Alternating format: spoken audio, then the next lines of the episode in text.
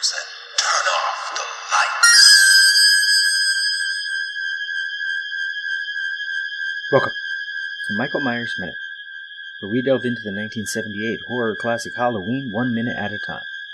I'm your host, Robert Black. We begin minute 54 with IMDb goof time because last minute's obsession got a little out of hand. We are inside the Wallace entryway watching Annie in the living room. The goof. At around 50 minutes after Lindsey agrees to Annie's suggestion of watching the horror movie with Tommy at his house, they immediately leave with a throw and bowl of popcorn. The TV was left on, and the cushions and a newspaper on the couch were disturbed. When Annie returns for her car keys, the cushions and newspaper are propped up neatly, as well as the TV being completely turned off. 1. Can a TV be partially turned off? 2. Movies include moments we don't see. Sure, they walked out of frame back in minute 51, and maybe the cushions and newspaper could be described as disturbed. But after we cut away, they had to walk back to the kitchen to get the popcorn. And they could have very easily walked right back into the living room to turn off the TV and whatever the opposite of disturb is, the cushions and newspaper, before heading out the door. 3. What I find weird from this new angle in the living room is just how much better the other couch should have been for Lindsey to be watching the TV. Looking back at that moment in early minute 51 to double check the first part of this goof, I realized that the angled couch, the angle of which I mentioned way back in minute 3, when we hadn't even seen it yet, is angled away from the television. From the previous camera angle, the TV's angle is not totally clear, but here the TV seems parallel to the wall with the fireplace. The nearer couch, not the one Lindsey was sitting on, huh.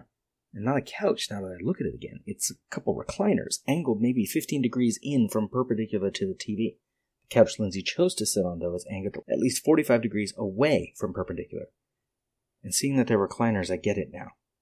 That is where Mr. and Mrs. Wallace sit to watch TV. Lindsey gets the whole couch to herself, and that's just where she's comfortable. You know how when you sit in the same chair or couch time and time again, it molds itself to you a bit, you mold yourself to it? It's like that. It's an awkward angle but I get it.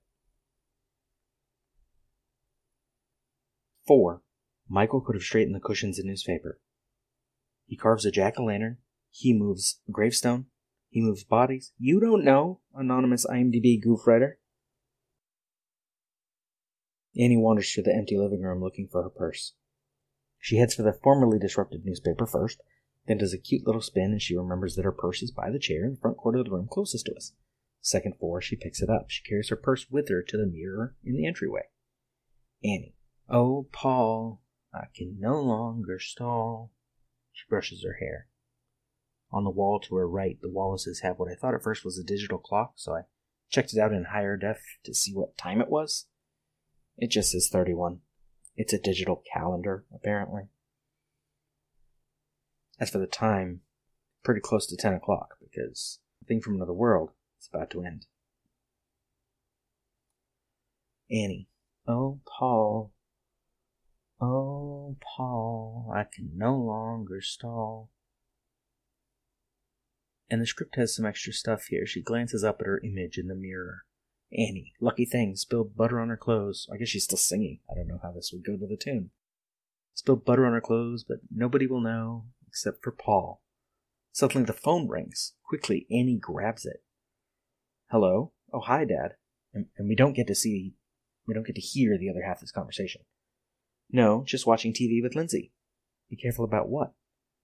Well, if you won't tell me, how can I be careful? Sure, sure I will. Bye, Dad. In the novelization, the scene has more detail and happens before she goes to the car the first time. Annie retrieves her clothes from the dryer, not sure when they made it into the dryer, and gets dressed again. In the house, while putting on makeup, her father calls. Ready for action? She told her image in the mirror. The phone rang. Hello? Annie, it's me. Oh, hi, Dad. What are you doing? Just watching TV with Lindsey. Good. Just be careful. Careful about watching TV? No, the sheriff laughed. Just careful. Well, if you won't tell me, how can I be careful? Keep the doors and windows locked and call if you see or hear anything suspicious.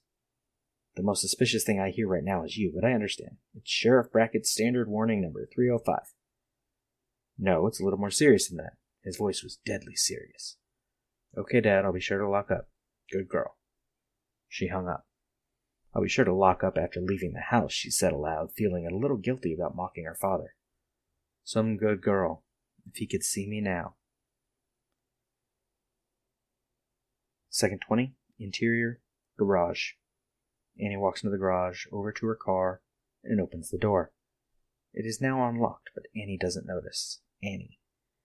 Dearly Paul, Interior car, Annie slides in and inserts the key in the ignition. My Paul. The car starts in the script. Annie glances at the car door lock. Suddenly, she remembers it was locked. She stares at it, puzzled. Second 28, Annie stops whistling and turns to the right, puzzled. In the film, she seems to notice the fogged window more than the key thing. Second 32, she touches the windshield. From the novelization. Funny. She thought she left the car door closed when she left it a moment ago. The old memory's going, she muttered. Either that or the doors of the world have declared war on me. She wriggled into the driver's seat and inserted the key in the ignition. Before she could turn it, he sat up in the back seat, massive and powerful, hideous in his rubber Halloween mask. Shooting script. An instant later, second 34, a man sits up in the back seat. He wears a Halloween mask made of rubber with the grotesque features of a man. Novelization. She had time only to glimpse him in the mirror, the beat of her heart cascading into a runaway frenzy. She screamed, but the closed car doors and windows muffled the sound. A second later, his immensely strong forearm was under her chin, crushing her windpipe. Shooting script, second 36. He reaches forward and grabs her. Second 37, the camera angle changes. We watch from outside through the fog driver's side window. Annie struggles. Second 42, we're inside again. Michael's heavy breathing suggests he's either one, struggling, or two, having a wonderful time. Novelization. She beat and scratched at his arm, but it was futile. Her lungs tried desperately to suck air into her body. In one last effort to free herself, she pressed the horn on the rim of the steering wheel. It blared loudly in the night for a long moment. Second 48, Annie first hits the horn. Then again. In the script, Annie screams. She lurches for the door. The man puts one hand over her mouth and brings a huge butcher knife up to her throat. Second 51, we're outside the car again. Second 53, Annie hits the horn again. This time it looks deliberate. And again. Second 56, the whites of Annie's eyes are huge. 20 seconds in, she's not getting out of this. But the minute ends, and she's still trying. Neither Michael nor Annie is working on our schedule. That is all for Minute 54. Michael Myers Minute is a production of Lemming Drops Studio. You can find more content at lemmingdrops.com.